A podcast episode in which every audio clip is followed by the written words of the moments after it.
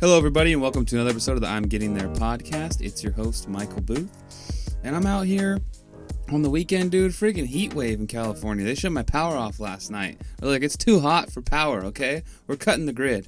For an hour, I lost power. So I just had to sit there and hope my laptop didn't die, but I didn't have any internet. So it was just, I got to watch the last little bit of the YouTube video that I had buffering, but luckily the power came back on, and I didn't miss that. And I actually got to go see the beach last night as well. I saw some of that bioluminescence, I think is what you call it, where the waves kind of glow when they crash. That was some cool shit. Check that out. Go look at what that is on the internet and then be like, whoa, that is cool. Because, yeah, the waves were glowing and I was sober. So the waves were glowing and I was sober. That's all you need to know. Anyways, I have a guest with me today. He's a good friend of mine from college. Buddy that I met through my good friend Braden, who's been on here, who's a musician, kind of introduced me to this group of trumpet players that I went to school with. And this is a guy that ended up hanging out with quite a bit, and we got into some shenanigans. And he's gone to do some cool things after school. It is Darren Greif. How you doing, dude? I'm doing very well. Thanks for having me on. Yeah, man. It is nice to talk and catch up. We haven't heard much from you since. I mean, we've touched base, but we haven't hung out or anything since school got out, man. It's been right. You've had your hand in a bunch of baskets, it seems. I'm slowly but surely becoming a jack of all trades. Yeah, it's cool, dude. I remember, kind of out of school, as a couple people were talking about playing in bands that were playing on cruise ships. Oh, yeah. And that was like a thing that a couple of musicians that I knew in school, that was kind of a lane that they were going to try and take right out of school. Because I don't know a whole lot about it, but, you're one of the people I saw actually do that and kind of watched you on Instagram and Facebook. In different ports, you would take pictures and I'd see little clips of you playing, like you put your phone on the stand, which I thought was kind of cool. Mm-hmm. It's like, like a right up next to, you and the other couple guys I saw in the video. Like, so can you kind of walk me through, like what was that like, man? Yeah. That just seems so unique. Like it's so interesting. It's like a different planet almost, because you're isolated from most of the rest of the world. The only people you get to see, it's an odd sample of humanity, are the people that go on cruises. And so those are the only people that you interact with. And it's not the best representation, I'll tell you that right now. Cruisers are not what the best that the world has to offer. Cruisers. Yeah, man. That's it. We can get into that later, but okay. Yeah, so you're kind of like a nomad. Like you put your whole life into as big of a suitcase as you can find, and then they just fly you out to whatever port you're gonna ship out of, and then you just live on this floating tin can for however long your contract is. It's about 6 months is the typical contract. Gotcha. But now, do you play with the same band the whole time? It's interesting because everyone in the band has about a 6-month contract too. But some of the people, when you get on board, you might have a couple of musicians that they're like on the last month of their contract, and so you're you're like, oh crap, like it sucks if you become friends with these people because you've only got a month to get to know them and then they're gone, and then who knows who the hell they're going to be replaced with. So it's kind of a revolving door. You've constantly got musicians coming on board and others leaving. Yeah, I was just going to say, it's like a revolving band. It's like you guys are all just like, that reminds me of like how a kitchen works. It's very like revolving because there's just, and sometimes you get good, you get good chemistry with a group, but it doesn't ever last for very long. You're never like tight for that long. Somebody leaves or something happens. Yep. And then, you go back to kind of the revolt. Like that's especially for a band, like you guys are so, you have to perform all in sync together and it's new people all the time. Like how is that like, Like, are you just having to really like hone the material every day? Like, is that kind of the goal, or? It's interesting because there's a whole bunch of music that needs to be played on cruise ships, some of which are stuff that you will play every week. But twice a week, there's what we call a fly-on act, where this guy, just random dude they found on the street, essentially, will bring music to come and have you play for them. And you have never seen this music before. And so you have to sight read it. You have about an hour to rehearse it. And then an hour later, is this for like somebody's playing. Party or something? Not necessarily. It's like an actual show. So these guys will take up the theater for an hour, and the cruisers. And you're the band for this guy. Exactly. This show. Sometimes it's like a juggling act. Like we'll play the weird music behind this guy who's just juggling, different things. And sometimes it's like we had this one guy called El Gaucho, and he did like the the bolos where like the Bolivian farmers will go out and like catch cattle with the bolo sticks and stuff like that. Anyway, he was basically a juggling act, and we play the music behind him too. But it's interesting. Yeah, it's kind of an odd gig. Yeah, it seems like it's just I bet the music is very but it varies from just having. So you kind of have, I bet you have like a wide range of just kind of experience playing stuff. I bet there's like a lot. That comes to mind. I bet that's a help. Does that help your creativity at all? Like if you've been like. Not necessarily. A lot of the musicians that come on board are often disappointed with the cruise ship gig because they're jazz musicians. They're sort of trained in the jazz idiom. And so they want to be creative. They want to improvise and kind of come up with their own thing. But the cruise ship musician gig is so corporate and it's like pretty set in stone. So a lot of the music you're playing is just like, here's the notes on the page. Play them well, and you don't get to improvise or anything. There's a little bit, but it's as far as like from a creative standpoint, there's not much of that, unfortunately. Gotcha. Yeah.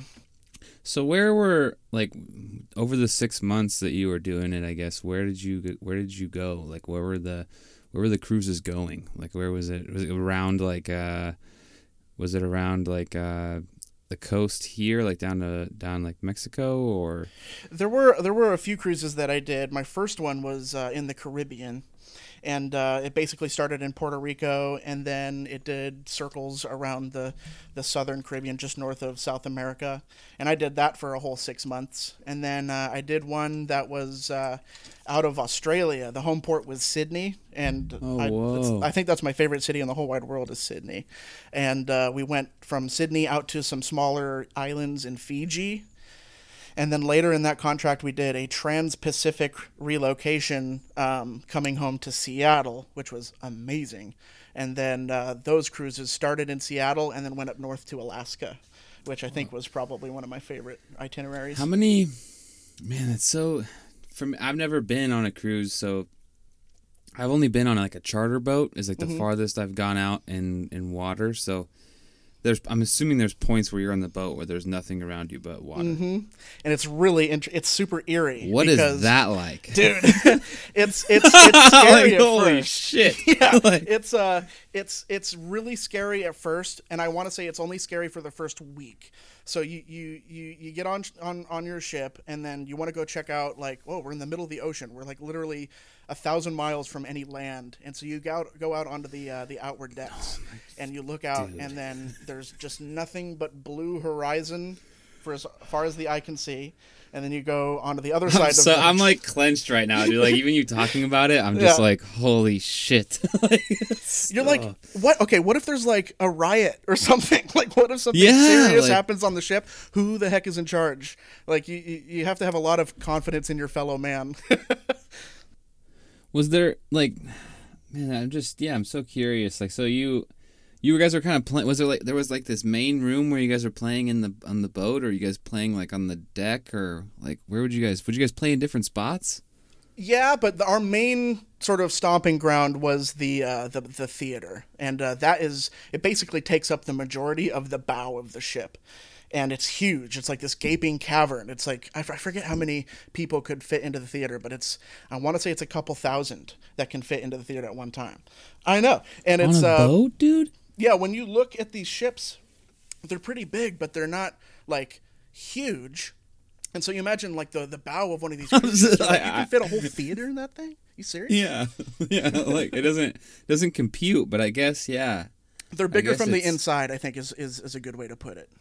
Okay. Yeah, they look bigger. Is it kind of like when you walk in the first time, are you like, wait, I'm still on the boat? Is that like, did you kind of feel that way, or were you just like when you first got there and you see that theater inside, are you like, holy shit, like?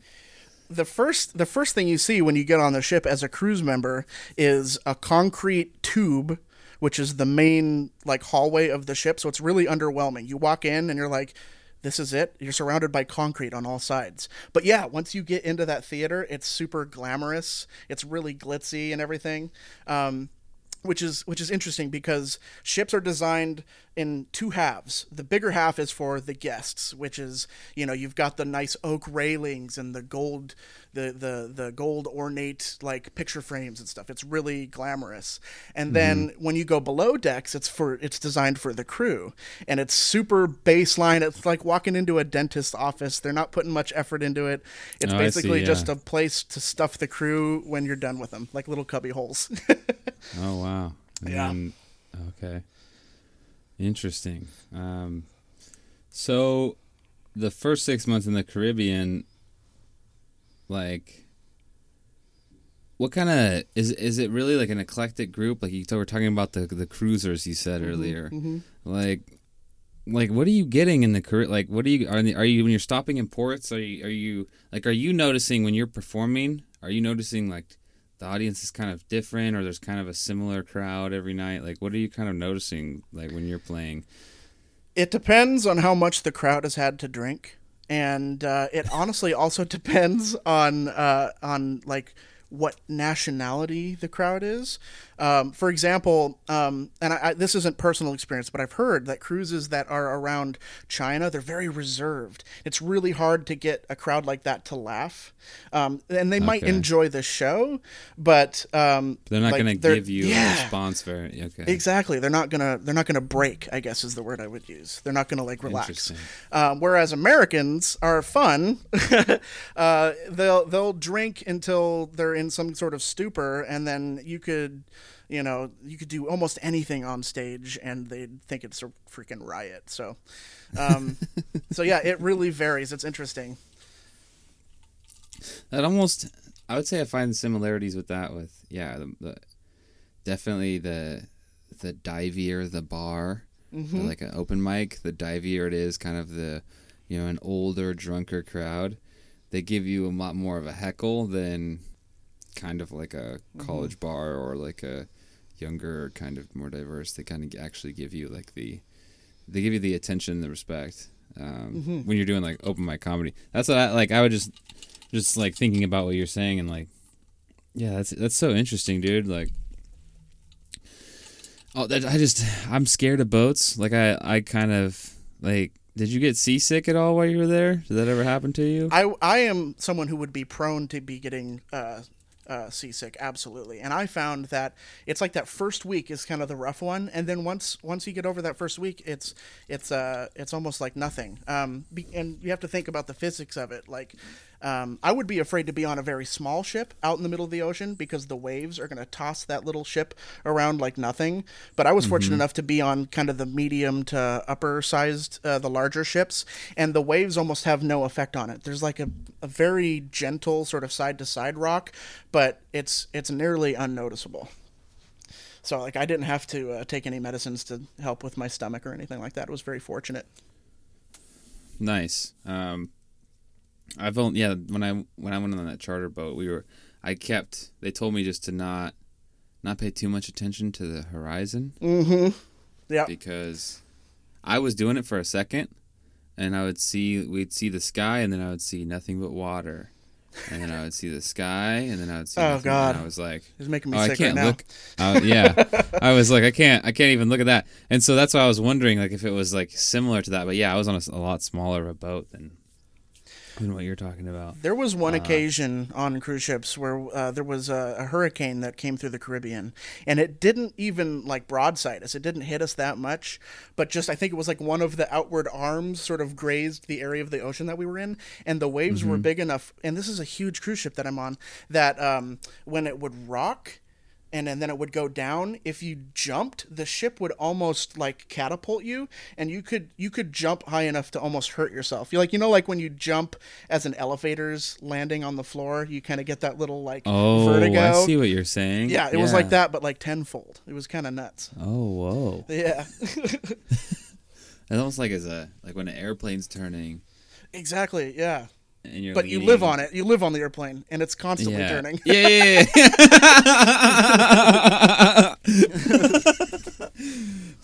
Did you have a favorite like stop? Like was there like besides Sydney? I know you said Sydney was kind of like your favorite, but like besides that, was there a favorite place where you got off? You were like, holy shit. Dude, you're going to hate me for this, but it was Seattle. And I think the reason for that is because we were visiting Seattle after this month-long Trans-Pacific quest. And so we hadn't seen land for literally a month. We were just out in the middle of the ocean, which is a crazy experience in and of itself. But I remember being on the bow of the ship, and we were like about a day's journey away from Seattle. And I remember taking a deep breath, and it was through my nose, and I just went, and I remember smelling, it was weird. I'm not going to describe this very well, but I remember smelling similar like foliage. Like I grew up with this, like, I'm like, oh, I'm home. And it was only in the air. Like you could smell the pine trees and stuff like that. And finally we went through I think it's pronounced the Strait of Juan de Fuca, and it's the little ribbon of water that goes through Washington and then down into Seattle. And it was like as if nature, like Mother Nature, like presented the best version of Seattle and the surrounding area we could get. Because I kid you not, the moment we went into the Strait of Juan de Fuca, there was like a mother like killer whale and her like little calf just like right along the ship with the spouting and everything. It was like it was in a nature documentary. Yeah. I was like, oh my God. And you're home. Coming back. Yeah. Especially, like, being back like home. Like that's, I mean, that's, if you're, I mean, I don't, well, you said you're going to hate me. I mean, once you explained it, I'm like, okay, that's gotta be the coolest. Like being in water for a month and then, you see like the way you just described like the smell of like the air and stuff. Like I don't even that's like so crazy to even think about. Like you're just out there and all of a sudden you take a deep breath in and you're like, oh, were you kind of like, oh shit, like we're close. Exactly. Like, it's not something you would normally think about, something that would strike you on that sort of emotional level, like the smell of home. It's kind of an odd concept, but it just kind of hit me. But I think like what you're talking about is you have a memory attached to that smell. Like like palm olive soap, the smell of palm olive green soap to me is like so distinct in my brain and brings me to like my grandma's house. Oh, yeah. Like every time I smell, because I don't use it. Like I'm not a palm olive guy. I think I use like Dawn, I don't really. Or Ajax. I don't know, dude. I mean... Don't worry, you're not offending me. I'm not a palm olive guy either. I don't really go with it, but when I smell it, I'm like, oh, this is my grandma's soap. Like that's what I think of. I don't even think of like this is palm olive. This is my grandma's soap. Absolutely. So that's probably like I wonder what kind. Yeah, that's so interesting to think about. Just like that smell gets you like you're like excited. Like I wonder if that was like the same. I wonder if that happened for, guys traveling. Like when you were talking about traveling across, doing Trans-Pacific, I'm thinking of like, I'm just like, I can't, I just can't even, I'm trying to think about what it would be like to just be like, I remember John Robinson. Oh yeah. Like he did that trip around. That's right. That trip and he said he was on the Trans-Siberian Railroad. He was just on the train for like a week. I forgot about that. That's awesome. But I'm just thinking about, like, I can only associate with certain stories I've heard of people being like in like in a vessel traveling, and you're living on it and you're traveling on it. Like, I don't know very many people that have done that. That's just like such a unique, That's so cool, dude. Like, I think as you know, a lot of listeners will probably be able to relate to this in that we've all been quarantining. I dare you to quarantine and not see the sun for a week, and then just take a step out onto your like welcome mat and take a deep breath, and you'll probably have a similar effect. Just like, oh my God, indoors sucks. Yeah. So, I mean, you said you did two 6-month stints of... I did, yeah. I did 6 months in the Caribbean, and then I did 6 months kind of half and half Sydney, and then the Alaska trips. And then I did like 2 months in the Mediterranean, which was pretty wild too. Started in Spain, and then went and kind of explored Greece and parts of Italy. And do you feel like... this is something I'm curious about, because I remember conversations between... you and Braden in school about just always trying to be ready for, you know, whatever you guys were playing, and talking about having to like build up your chops to get to be, you know, chops is something that I heard a lot of musicians. That's a word I heard a lot of you guys say in school. Like whenever I was around, I heard everybody kind of talking about that. You know, is that something that you felt like, you know, when you're playing on the cruise ships versus like when you were in school, did you feel like, you know, when you're sitting down ready to play, did you feel like on the cruise ships you had like a higher kind of like stamina to play like on the cruise ship, or when school do you feel like you kind of had that higher like where you just kind of like dialed in more? Yeah, I feel like school in college prepared me well for the cruise ship endeavor. School was definitely more rigorous, you know, getting up at 6 a.m. to blow 2 hours of what we called routine, and then several hours after that of different ensemble rehearsals. There was a lot of playing, and so, you know, you were building a lot of muscles and stuff like that. And then on cruise ships, typically you're only playing about 2 hours a day. So that's a lot of free time that you have to do whatever you want, but it's also a lot of time to sort of let certain skills slide and all of that. So it's, yeah, kind of an interesting environment, only having to play for 2 hours a day. But I will say this, the 2 hours that you're having to play on cruise ships are really intense because you're not getting much break time. Like a lot of the time you're just kind of constantly playing. Like you almost have to come up for air for a breath every once in a while, just because the nature of the music that you're playing is just essentially background music to whoever happens to be juggling on stage at the time. Okay. But yeah, it's it can kind of make or break people in that it. I mean, it did kind of break me because over the 2 years I did cruise ships, my chops, if you will, did not hold up. They kind of broke. Okay. Yeah. I was curious about. Yeah. Okay. So you were kind of doing like sprinting for short periods instead of doing like building that. Okay. And I don't want to get too technical, but if you, I don't know if you understand what an embouchure is. It's kind of like it's like Braden, your mouse. Yeah. I don't know if you remember. There was like a brief point where Braden was trying to teach me how to like just blow through his, and he was teaching me about that like embouchure and stuff, and like teaching me how to blow through. I was just doing like buzzing through the mouthpiece and shit, but yeah, it's once I like that opened my eyes to like. Because I would go and watch you guys at jams, you know, the what was it, Cornerstone the pizza place? Yeah, Brooklyn's Pizza. Brooklyn. There was Brooklyn's, but then Cornerstone Pie. They were doing it at Cornerstone Pie. That's right. What year was that, dude? That was later. Cornerstone Pie came maybe 2014. That was like our sophomore, junior year. I bet sophomore you you're right. Year? Yeah, that sounds about right. Because I think. Were Braden and I living in the duplex then? Oh, the duplex. I think so. Yeah. Well, so that was 2014. I like how you say the Yeah. For those listeners, like Braden and I lived in this, duplex right next to the campus. Like it was the best location, but it was also a piece of crap duplex. We passed it on to Darren and Troy.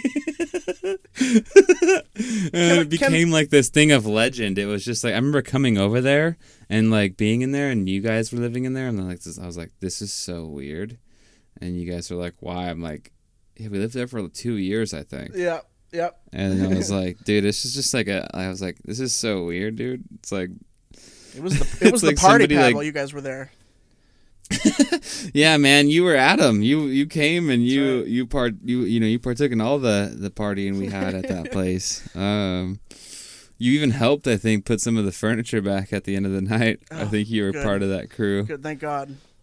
So I was talking to Braden. Yeah, I was talking to Braden last time about my 21st birthday, mm-hmm. and I mentioned you being the only one in the house when I woke up, and I just thought it was so funny when I came out of my room and I was. You had a robe on, I think, right? So that's the funniest story is that you remember I had my at one point I was in my underwear and mm-hmm. then I ended up with a robe and my clothes on somehow. Like I just don't know how I got. From underwear to fully clothed unexplained and mysteries. A robe. The like world that will is never just, know. Yeah, that is just... It's just so much clothing to put on when you're blacked out. You're like... I have to hand it to you. It takes coordination to do that. So, I mean, yeah, good on you. Like, I put a robe on with, like, yeah. But I was just, like, it was disgusting. I was just, like, drenched when I woke up. Because I had blankets on me, too. Mm-hmm. So I woke up and I was like, oh, what happened? Yeah, but waking up to you on the couch was the best because it was just like, hey, dude, like you were like, dude, you're okay. You wake up, you made it, bro. Like, you survived. Yeah. Oh man, my 21 was so crazy. Dude, that duplex has so much history, and now that I have the chance, I want to touch on something that you and Braden went over, if that's okay. Because I listened to the podcast, which had me rolling on the floor, but there was a crucial detail that was overlooked because I happened to bear witness to quite the event. Okay. This was the occasion where Faye came to visit, and it was unexpected. Uh-huh. Rest her soul, by the way. I don't think she's on this mortal coil with us any longer. I do not think so, yes. However, she had happened to visit, and there was a bunch of, we'll say, these things were not allowed on the renter's manifest, if you will. There was definitely a feline friend involved and maybe a few weed-smoking apparati scattered throughout the house. And if you know Faye, you know that she doesn't understand things that are happening within 3 feet out of her like personal bubble. If you do something outside of that bubble, you have gotten away with it. She could barely see. I think she was like 97 when we were renting from her. Give or take 1,000. Yeah, and this is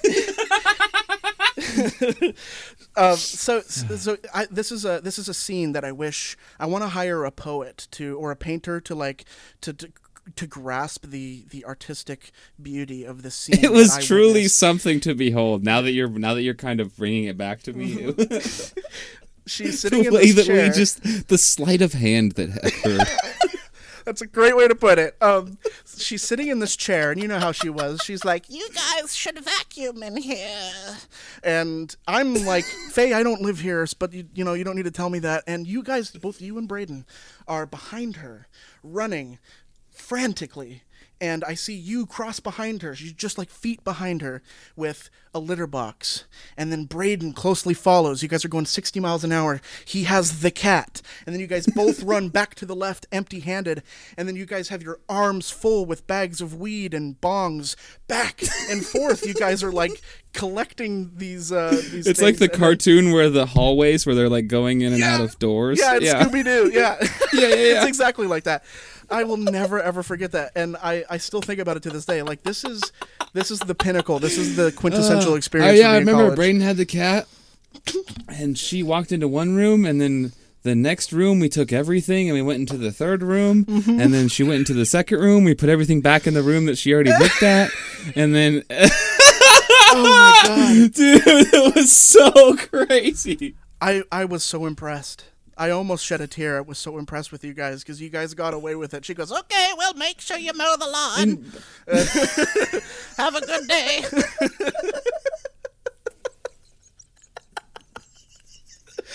Oh, no, man. Oh, my God.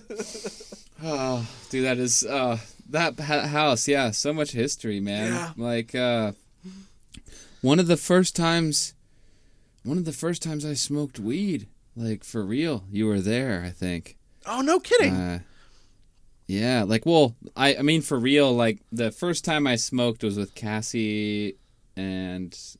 Billy and... I think Alex, we were out there, we were at Cassie's apartment, and we smoked, we took I took a bong rip my first time, out of a tiny little bong. Oh, yeah. And then I described the feeling of all of the carpet fibers on the bottom of my feet. All I could think about was like, wow, I could feel every single fiber at once. Like, oh, yeah. I was just so amazed. I don't remember. Do you remember the cottages? This may have been before the duplex, but it also may have been after the duplex. My mental timeline might be off. Which time at the cottages? Because there's a handful of nights where I ran into my favorite part about and what I miss about that is. Knowing everybody, so having, I guess describing like this, having everybody's timelines in your head, you know, like knowing people, knowing what they're doing, knowing their personalities, and then knowing them when they're drunk or when they're high, or, you know, and then, but not knowing what you're going to get, like walking into a party and someone just rolls a dice and every dice has someone's face on it. And they're just like, you're getting a version of them, you know? Yep. And that was my favorite thing about college parties is like bumping into somebody when they're like, when they've been just having a good night. And that's like, there's a couple times where, where I was with you. And then my favorite times is being with you. And then we both discover Braden. Yes. And it's never the same. There's about 1,000 different Bradens and you really are rolling the dice. As you say, you're like, I wonder what Braden we're going to get today. Is it knock over the beer pong table? Because you would be like, or... dude, what's up? And I'd be like, hey, and then I'd get a drink and we'd be chilling and we'd be like, yeah, the party's going. And then you would just see Braden like outside and you'd be like, oh my God, he just has no shirt on. You're like, oh Jesus. Uh-oh. And so you wander outside and you're like, hey Braden, what's up? And he's like, hey, you got to come back to my house with me right now. That's how you know shit's about to get serious. You know you're going to have a good night when Braden looks you into your eye and says, you need to come with me right now. Because wherever he leads you is going to be the promised land. And you and I both know, like, we've experienced probably a dozen times where that's the case. Oh, yeah. Where he's like, hey, you got to go with me right now. And you're like, okay. Like, yep. Like, I remember, there's so many parties where, like, it was, like, trumpet hangs, or it was, like, just house parties. It was, like, we had this thing you guys had this thing. I was kind of outside of it looking in, but there was, like, this rager theme, like the YOLO party. The YOLO parties. Like, oh, God. I still have a hangover. It hasn't left. There was like a couple. There was like the first like 4 or 5 YOLOs were just insane. Just like the craziest thing that I've ever seen. You like, could walk into a YOLO party and you open the door and what is revealed to you? Oh, someone's dancing to Daft Punk with a strobe light and he has a goofy hat on and everyone's pouring spirits down his throat. Or you walk in and, oh, someone I don't recognize is half naked, but okay, they're friends with my friends, so I'm just going to let it ride. Or, oh God, we shouldn't be playing with fire. We're all drunk. It's yeah. It's like, oh, the stereo's broke, and then it turns back on, and or it's the after party of like a noise violation. Those were my favorite. Oh, those were like cool because it was like people that were like, I think it's still cool to hang, but it was quiet. So it was everybody was like we were riding high before the noise violation, you know? Oh, like, sure, yeah. We were going hard, like we were just. like lights, like you're saying, like strobe lights and just music bumping. Like I think there was a point at one of the parties at the duplex where I could feel the Braden and I could feel the floor starting to bend in the duplex, in the living room, because there were so many people in there jumping up and down. That's equal parts scary and equal parts awesome, because that house was so old. You guys so scary, dude. I was just, I don't know how it held up. Yeah. I mean, we broke that. There was that glass window in the door that somebody ran into that night and just shattered. Oh man. And then they were like, "Oh, sorry, dude." All right, catch you later, man. Yeah. Sorry, oh, dude, my bad. I think that was the night we did the cooler. We had the jungle juice. The jungle juice. Yeah. That was a disgusting concoction. I think it was it was a bunch of tequila. It was juice concentrate. It was beer. We poured a couple Monster Energy drinks in there. Yeah. And then some Sprite, and then I think a couple other bottles of alcohol. And then we just stirred it up with ice, and it was just witch's brew. It tasted like a sour. What's that popsicle? The big one, the big red and orange one. Oh. I'm never going to remember. I know what you're talking about, though. You know what I'm talking about, though? It tasted like that. Yeah. The big one. It was like a big pop. The big orange and... What is the fuck is that called, dude? I'm looking it up right now. Yeah, I'm going to find this orange and pink popsicle. Every ice cream truck had it. Yeah. It was so generic, but it was so good. Wow, of course it's giving me the strawberry cheesecake pops. Oh, I know those are the best ones. Why do you have to tell? That's not what I'm looking for. Big sticks. Is that what they were called? Popsicle or Nestle just has it's called a big stick. I don't know if that's what it's called, but it's cherry pineapple. Oh, okay, yeah. I mean, I think that is what they were then. But that's what it tasted like anyway. It's not bad. Yeah, and we used Clutch Party Tip for those that are thinking about making such a drink, putting it in a cooler. Go buy a case of Nestle water and put the water in a cooler so you don't just dump it out, but empty the bottles and then refill those bottles with the drink and hand them out. Oh. So everybody has a bottle with a cap. We had no spills.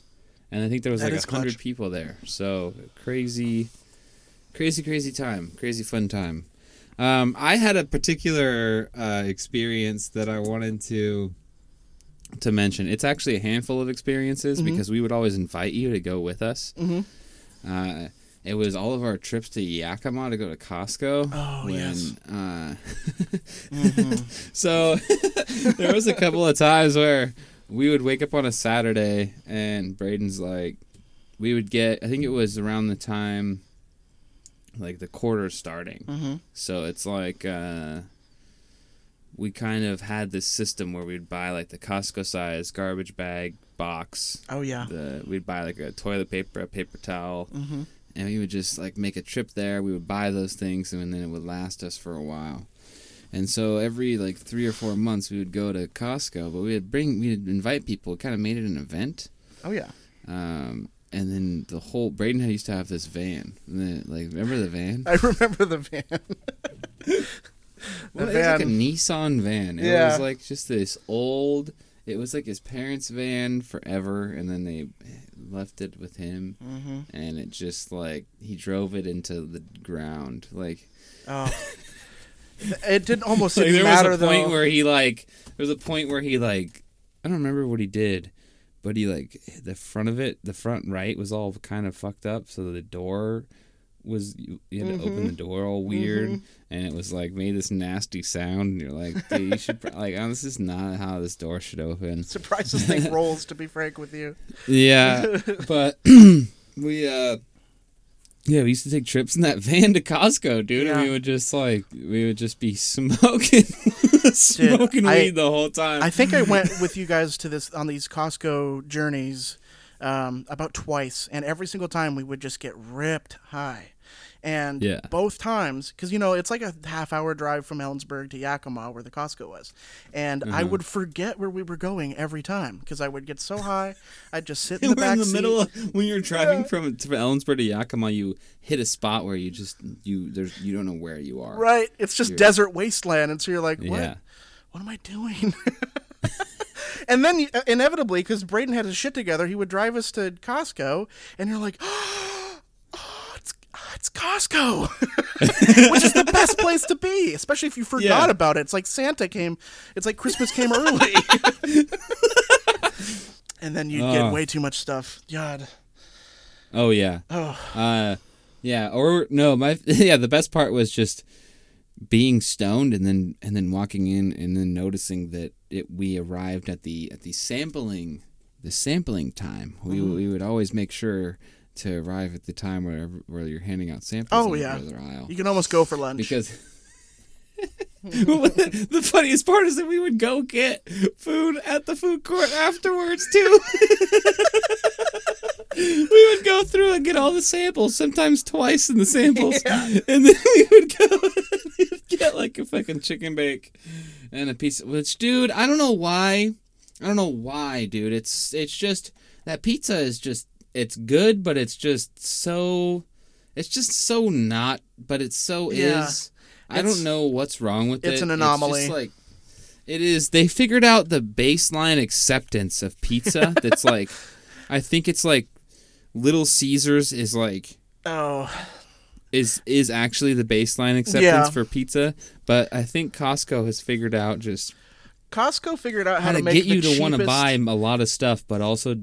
There was a time where we went to Costco, Braden and I, we drove all the way there from Ellensburg, and then we realized we had to be back in Ellensburg, so we just ate at the food court and then left. We didn't even go to Costco. Oh, my God. We were just like, oh, shit, we don't even have enough time, dude. And we were like, we were going to eat first, because we were like, oh, we should eat first. So it saved time, and then we were eating, and he was like, "We have to leave right now." So all we did was eat pizza at the food court at Costco. Fuck, man, we can't leave without a chicken bake, dude. Yeah, I mean, it was. I'm not gonna lie, it was still worth it. I mean, I didn't have class that. I think he had rehearsal that day. He had to be back, which is, of course, like I mean, you can probably you have more stories than I do about just like.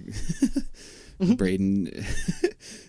The highest I've ever been was with Braden and under his supervision, and it happened to be. It was my first dab ever.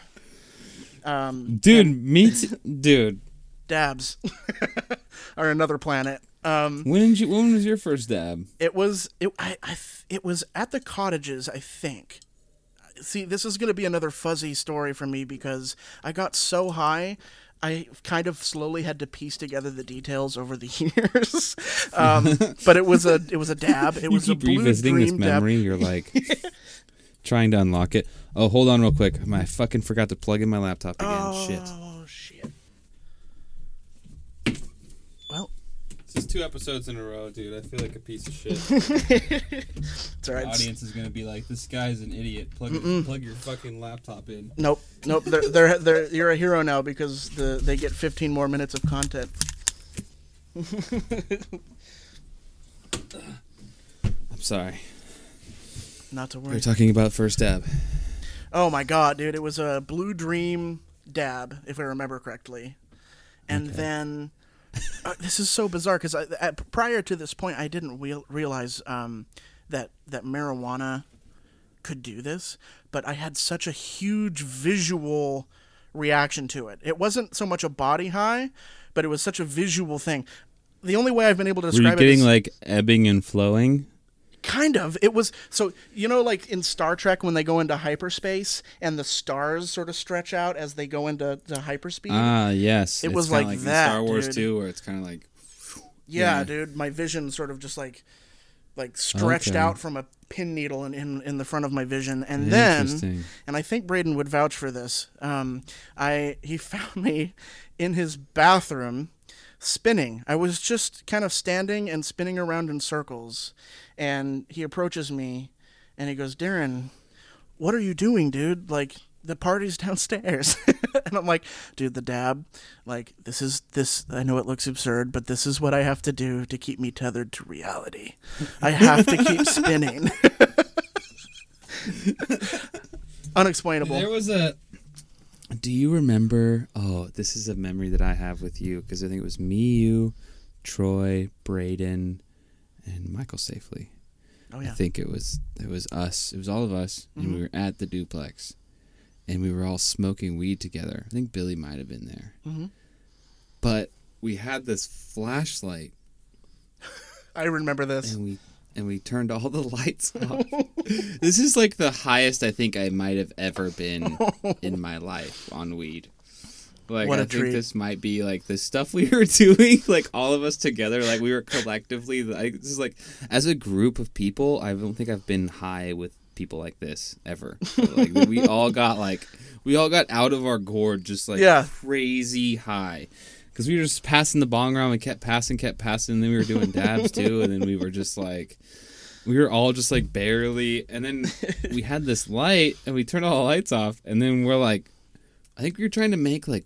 We were trying to make, like, puppets or something with the flashlight. Oh, yeah. Do you remember that? I remember this. Oh, my God. God, we were weird. That's what I'm saying, dude. Like, do you remember? Fuck?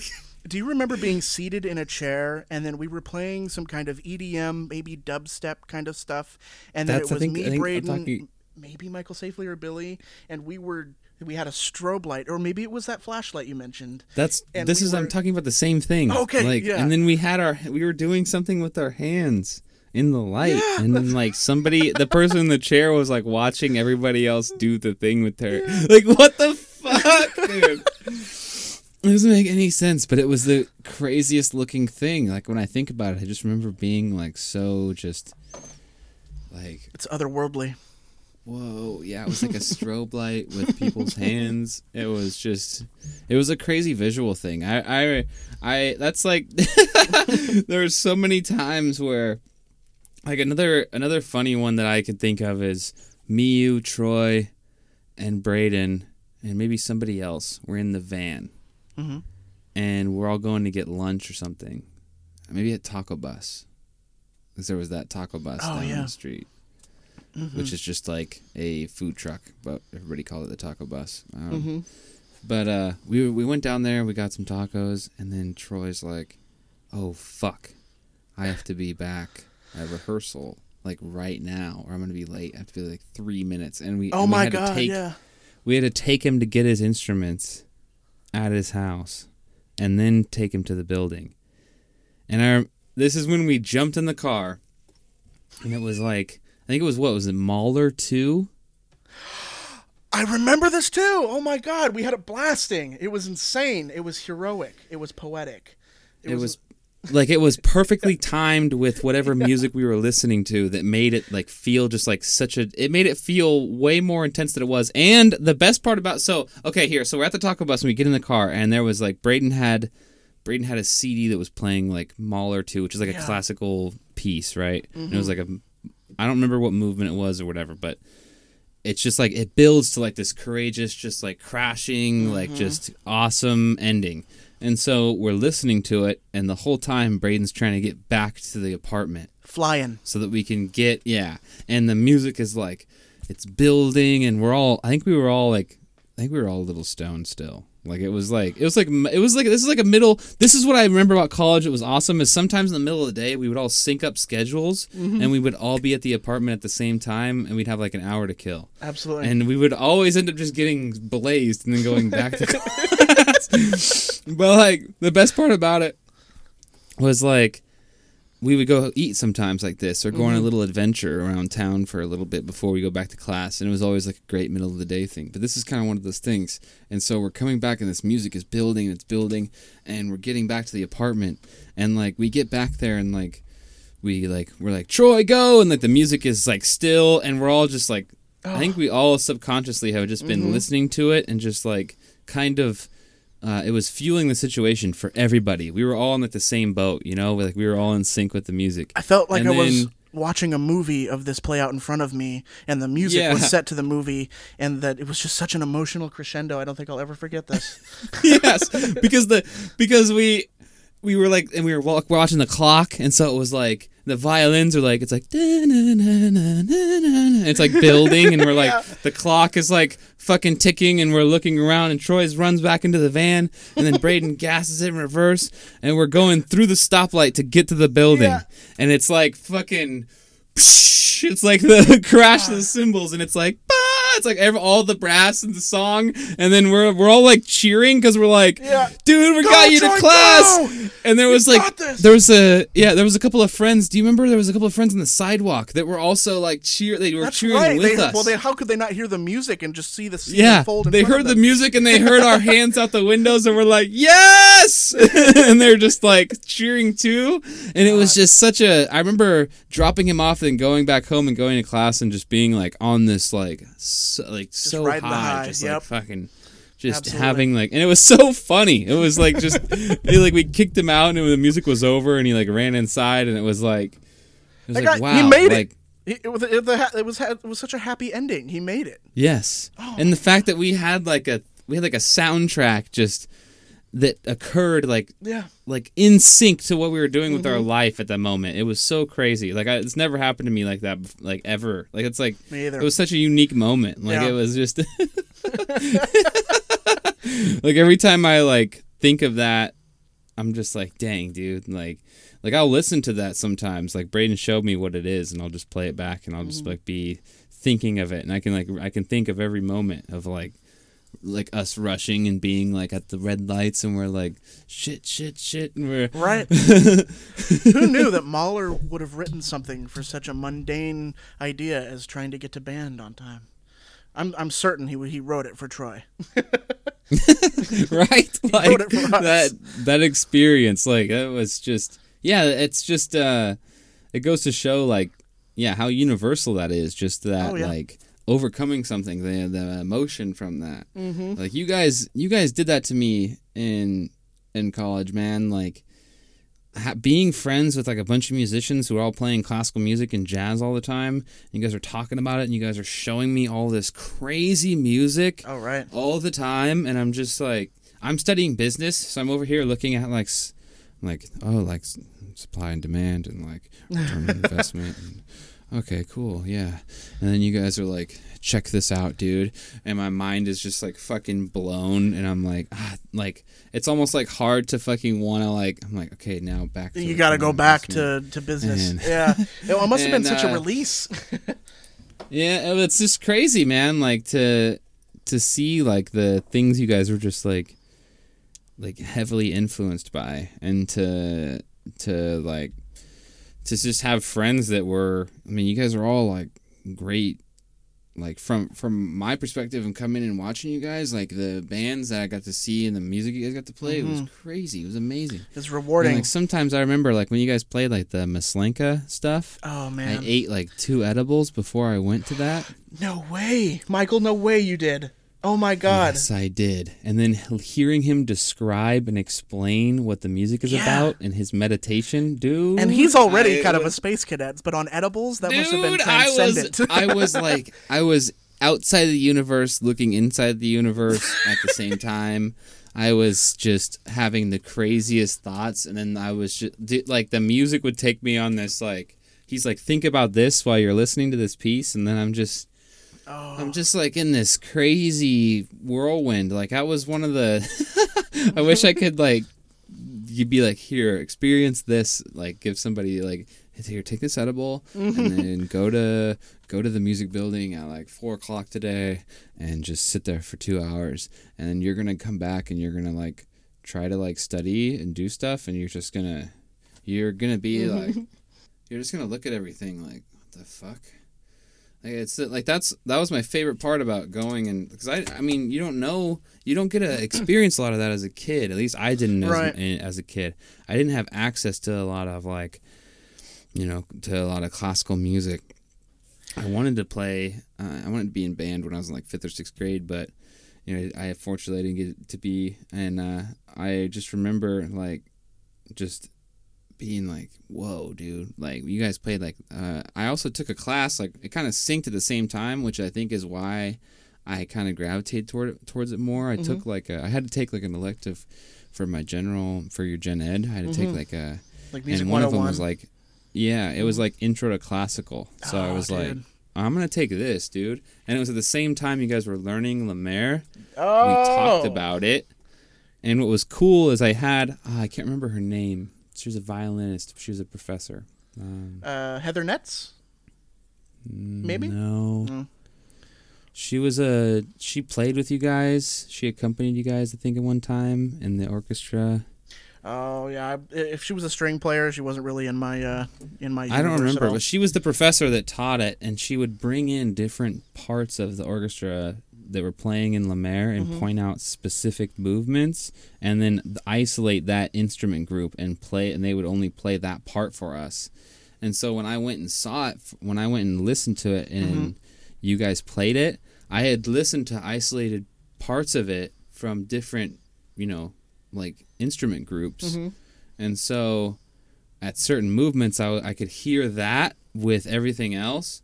And I was like, I was just kind of sitting there like, the whole time, like, oh, whoa, like, this is so cool, like, holy fuck, like, and I think anybody that, like, I think that's the, like, everybody should do that at some point in their life, like, everybody should sit down and you should have, like, classical music explained to you, and you should kind of take the time to learn about it and really understand, you know, like, the history of it and, like, the progression of it and the different eras and all of that. It's really interesting. You know, I listen to it still to this day. Like, I think I'm affected by, you know, like, the time I spent with my friends and you guys in college. Like, I have, like, favorite pieces, or, like, I have a playlist of stuff that I have, you know, that I like, and that I just kind of put it on sometimes, and I'm like, man, like, I think about this, you know, brings me back to, like, sitting there, and it was free, dude.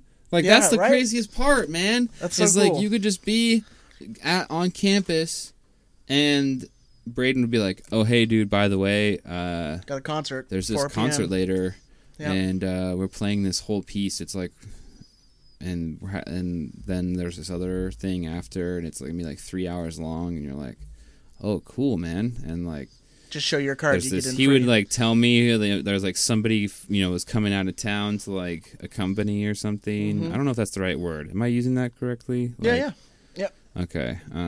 But, like, there was, like, a singer or a player that would come and, like, accompany the orchestra, and, like, those times were cool too, because it was just, and the room is, like, it's acoustic. Like, the whole room is, like, built for that. Yep. Like, it's just a crazy experience. I kind of, like, and it's an amazing resource. I would see, like,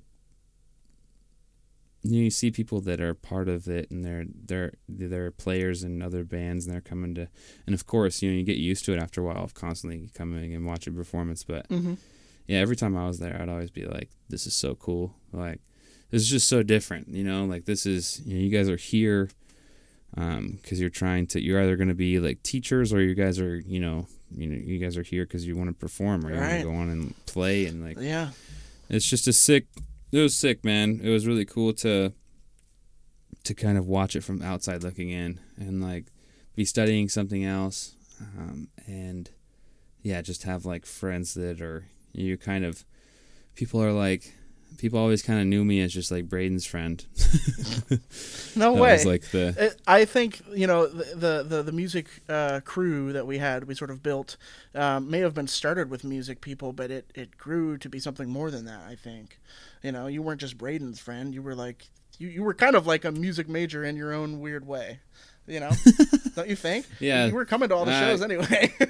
Yeah, I mean, that's so funny. Yeah. Because, I mean, I didn't get along with anybody in the department I was in, you know, like, all the business students were just kind of, it's like, oh, yeah, I'm going to go work for my dad's company after I graduate. Like, where are you going for spring break, dude? I'm going to Miami. I'm like, I mean, I'm working spring break. Like, I'm getting an extra, I'm working 40 hours that week, and I'm stoked about that. Like, that's my perspective, is, like, I'm getting to work a full week. Like, yeah. Like, and so I bonded with Yeah, with like the people that were in the music department, because my roommate would, you know, multiple roommates were musicians, but also just the people I just had, I felt like I just got along with them better. Like it was just like, these guys are cool. These guys are accepting of me, even though I don't play any, you know, instrument. Music is a unifier. Music will bring people together that way.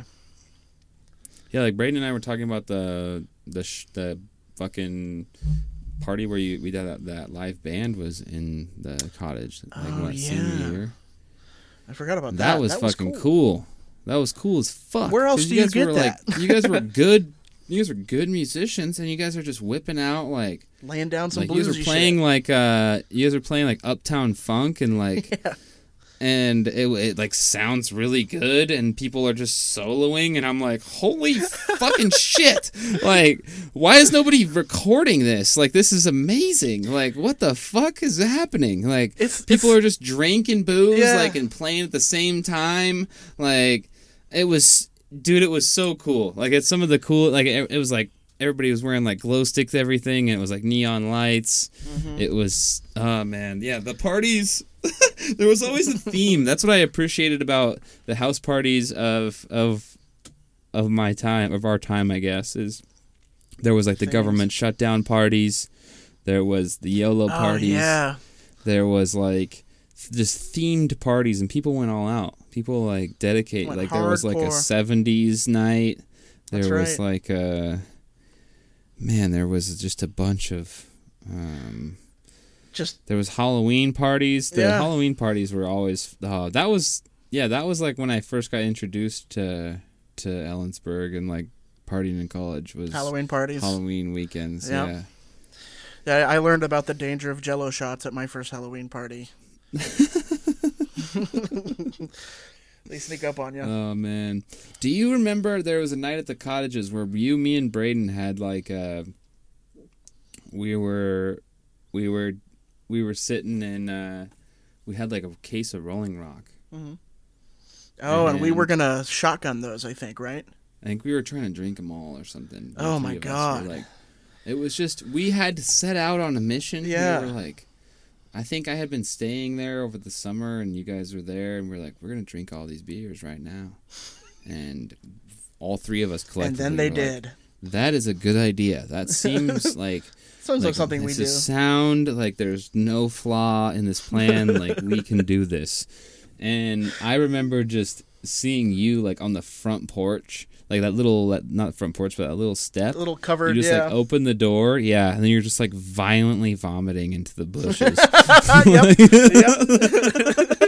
And then you look back and you're like, oh! Yeah, the shotgun 30 bomb of Rolling Rock may or may not have been a mistake, and I think I realized it right there. I regretted it then, but as time goes by, as time sort of distances me between those two points in my life, I don't regret it now. I look back on those times fondly. But my God, like during and then the hangover too. The next morning, oh boy. No thanks. Yeah, I look back like, man, we really went for it. Yeah. You know? Like, I mean, you kind of have to in college. Yeah. That's how you kind of figure... Yeah, I think you definitely do. There was nothing else to do, really. Like, I remember just... It's such a small town. We're all hanging out with each other, and we're like, I mean, what else are we going to do? Like, there's nothing. There's, like... It's just desert around us. We're like, I've got the afternoon free. There's a 30 bomb of Rolling Rock. Yeah. And I'm surrounded by friends. Or we're going to go to Wings, and we're just going to drink, like, 6 beers... And then, like, stumble back. Like, oh, my God, Wings, dude. That was my... Walking through campus at night just, like, drunk. Just drunk. Like, just full drunk. Mm-hmm. Just, like, trying to get home. Like... Maybe you share this experience with me, but every time I go to Ellensburg, I start, like, the memories... I haven't been in such a long time. I don't start to feel drunk, but my mind starts to remind me that, oh, the last time you saw this, you were really shit-faced. And so it's like the mind sort of simulates that feeling again. Like, remember this? Oh, that's the bush you threw up in. That's cool. Yeah, I was talking actually to Braden and to Mikey about going back to Eberg for like a night. soon. I think that would be so much fun. One last hurrah. Just to get a group of people, to plan it with a bunch of people and do it right, you know? Like absolutely. We all rent like a couple hotel rooms in Ellensburg and we all show up and then we just go out for, I mean, everything would have to be open again, but like to just go out for a night in the bars. Definitely. Because that town is so small. That was one of my favorite. Like there would be nights where, I mean, you would be out at the bars and I wouldn't even know you were out. And then I would run into you and it would be like the second bar or something. Mm-hmm. And it would be, you like, you would join forces. And then like the squad just like triples in size. And then it's just like a snowball of drunk people. Yeah. And we're just rolling from bar to bar. And then we just disperse back to our houses all in different ways, mm-hmm. hopefully. Like, yeah, what was your favorite bar in Ellensburg? I gotta ask. My favorite bar, The Tav. The Tav, classic. Yeah. The Tav is so good, man. If you haven't been to Ellensburg, Washington, when you go, make sure you stop by The Tav, get a Super Mother and a large fry and a pitcher of Rainier. Some sort of beer, yep. Classic. I go with Rainier now because when I'm home, I don't get it down here. Mm-hmm. There's no Rainier down here. And so, like, when I go home, there's, like, something about it. It's like... tastes like home. It's distinct. I had a buddy, actually, that's from the East Coast that recently, he's like, well, on Instagram, he was like traveling and he's like, oh, he like posted about how good Rainier beer was. And mm-hmm. I was like, that's the homeland. Yeah. You know, that's the homeland water right there. Yeah. Absolutely. You know, speaking of beer, like right before we go here, I just want to, because that's kind of, you know, I've been noticing and watching from afar, you've kind of transitioned into, you know, I think you're working for a brewery now. Am I correct here? Yeah, I kind of shifted gears. Yeah, and what is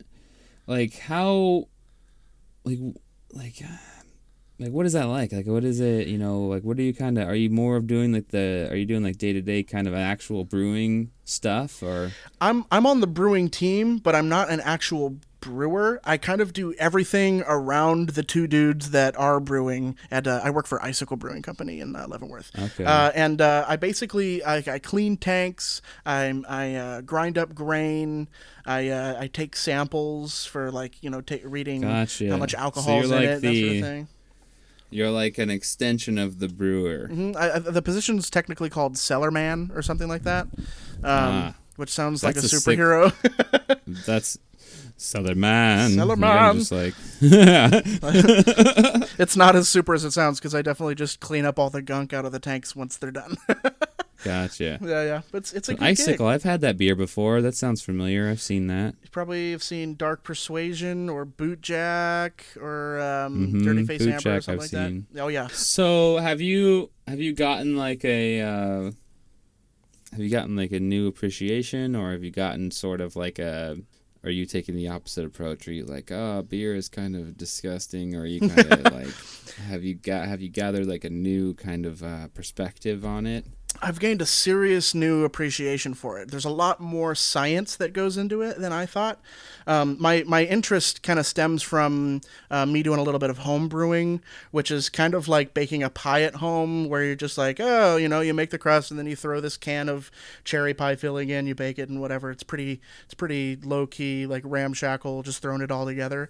But on the industrial level, brewing beer, like you've got to kind of babysit it through every little step, make sure nothing goes weird, you know, you're measuring things out to the gram, you know, because you got to make the same beer every week, day in, day out. Yeah. Otherwise, people are going to get ticked off at you if you're making wonky beers. But I've grown a huge appreciation for the brewing scene, and it's something I kind of want to climb the ladder in, and it's cool, it's great. Man. Yeah, I love beer. No, that's cool. I mean, yeah, I think, you know, being in Ellensburg, we had access to some pretty good beer. Mm-hmm. You know, we had Iron Horse right there. That's right. Yeah. You know, shout out Iron Horse Brewery. I really missed the High Five Hef. That was a fire beer. That was one of my first craft beers. I used to go get like a growler of the High Five sometimes and just have it in the fridge and drink it. That's like over the weekend or something. But yeah, dude, that's cool, man. Like, I remember, yeah, we'd go to Iron Horse, or like we had, there was like 100 different beers at Wings. Yeah. And so I think it was a joint experience where the Beer 101, that class sort of that you took at Wings where you're experiencing the craft beers. It was that exploration of craft beers paired with my Rolling Rock crushing the beers with you guys and then puking in the bush where I decided I think I want to be a brewer in the future. Okay. Like beers. Yeah. And I've noticed, dude, like in California, in this Bay Area, there's a lot of like small breweries and kind of like bars that are breweries too. Oh yeah. And so there's like all this craft, all these like I've kind of learned that I really like a hazy IPA. That's like something that I really enjoy. There's a lot of good different, particular like breweries down here that do that and do it well. There's different kinds of hazy IPAs I'm learning. And like every time I go somewhere, I'm just like, this is overwhelming. I don't know what I want. Like this is like everything sounds so good. It's almost like I liken it to being at a dispensary. If you're not used to consuming cannabis, you're probably like whoa, because there's just all these different ways to consume it. I know it. And like same, there's all these different flavors, types of beer. There's all these different alcohol levels paired with the flavor. Like you could have something fruity that's light, or something fruity that like one fucking glass, you're gonna be like, man.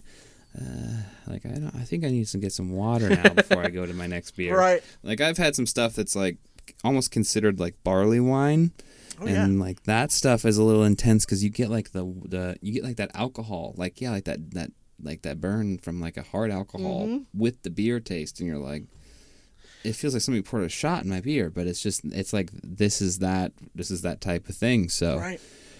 That it's cool to experience all these things. Yeah, and it's such a wide range of different things that you can get. And I feel like that, and that's expanding.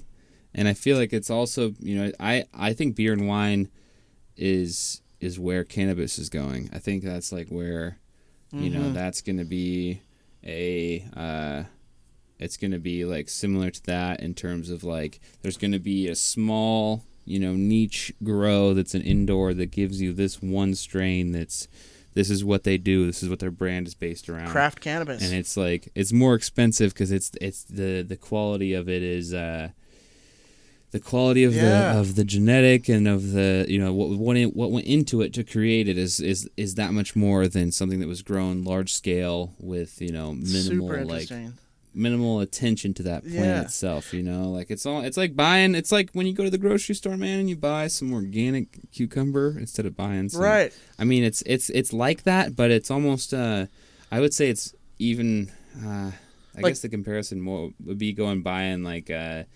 brand of olive oil that's like $7 for a little tiny thing. Mm-hmm. As opposed to like the generic, the mass-produced, locally grown, kind of like farmers market weed, that kind of thing. Yeah, I think that beer, wine, cannabis, I think all these things. There's just like there's an appreciation for quality, and then there's also your staple like need for like a mass, like the Budweiser, right? Or the, or the Rolling Rock, like you said. Yeah, dude. Man, yeah, this has been fun, dude. This has been, it's been a good time. I want to, you were kind of mentioning, off mic before we recorded, you have like a kind of a future, you have some future kind of irons in the fire. Right. Some things you're kind of getting together to hopefully be putting out some content soon, I think. Maybe. It's sort of in the sort of developmental, stages. But me and my younger brother Troy, we figured who will be coming on eventually as well. I'm gonna get Troy on here too. I'm waiting with bated breath for that episode. That's going to be sweet. But anyway, we can talk at length about video games. It's just something that we could just spend an hour chewing the fat about, and you know, the podcast scene is it's a good way to actually stay in touch, believe it or not. And my brother, you know, lives in Seattle. I live in Wenatchee, which is just far away to make sort of a day trip sort of out of the question. And so we want to start a podcast to talk about video games and just kind of, you know, practice our oration skills, if you will, and then put out a product we can be proud of. We're thinking about naming it the Brothers Greif, but I'm not 100% certain if that's solid yet. But yeah, I would look into if that's been used, because that's a great name, like the double meaning.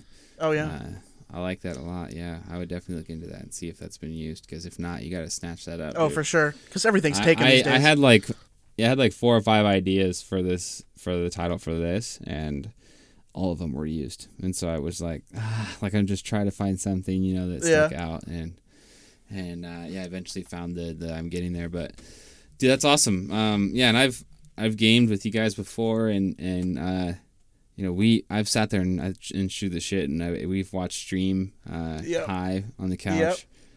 So I know both you guys can definitely do that, and I would tune in and listen to the two of you chop it up. Hell yeah! Because you guys are both like, I was talking to Braden about when I told him I was going to record with you. He's like, "Oh, I'm so excited!" Like, you were a guy I remember sitting with, getting high with in college, like made me and Braden just like laugh like so hard all the time. Like just like the stuff we would get to.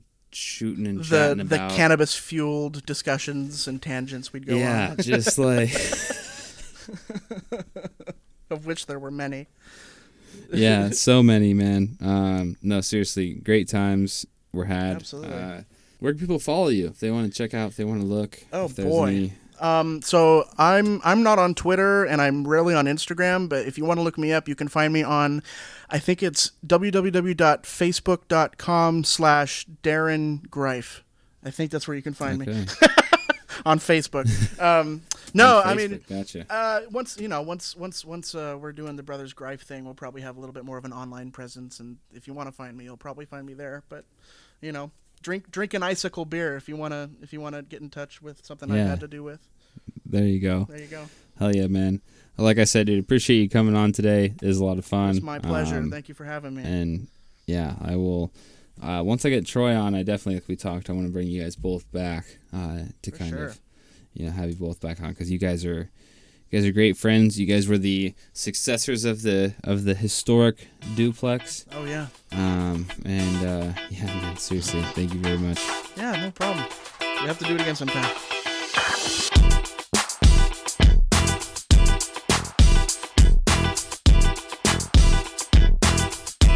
Hey everybody, thank you so much for listening to the podcast. Please make sure to like and subscribe on any platform you're on right now, and head over to Instagram or Facebook. Give the page at I'm Getting There Pod a follow to continue to stay updated on this, and we'll see you next time.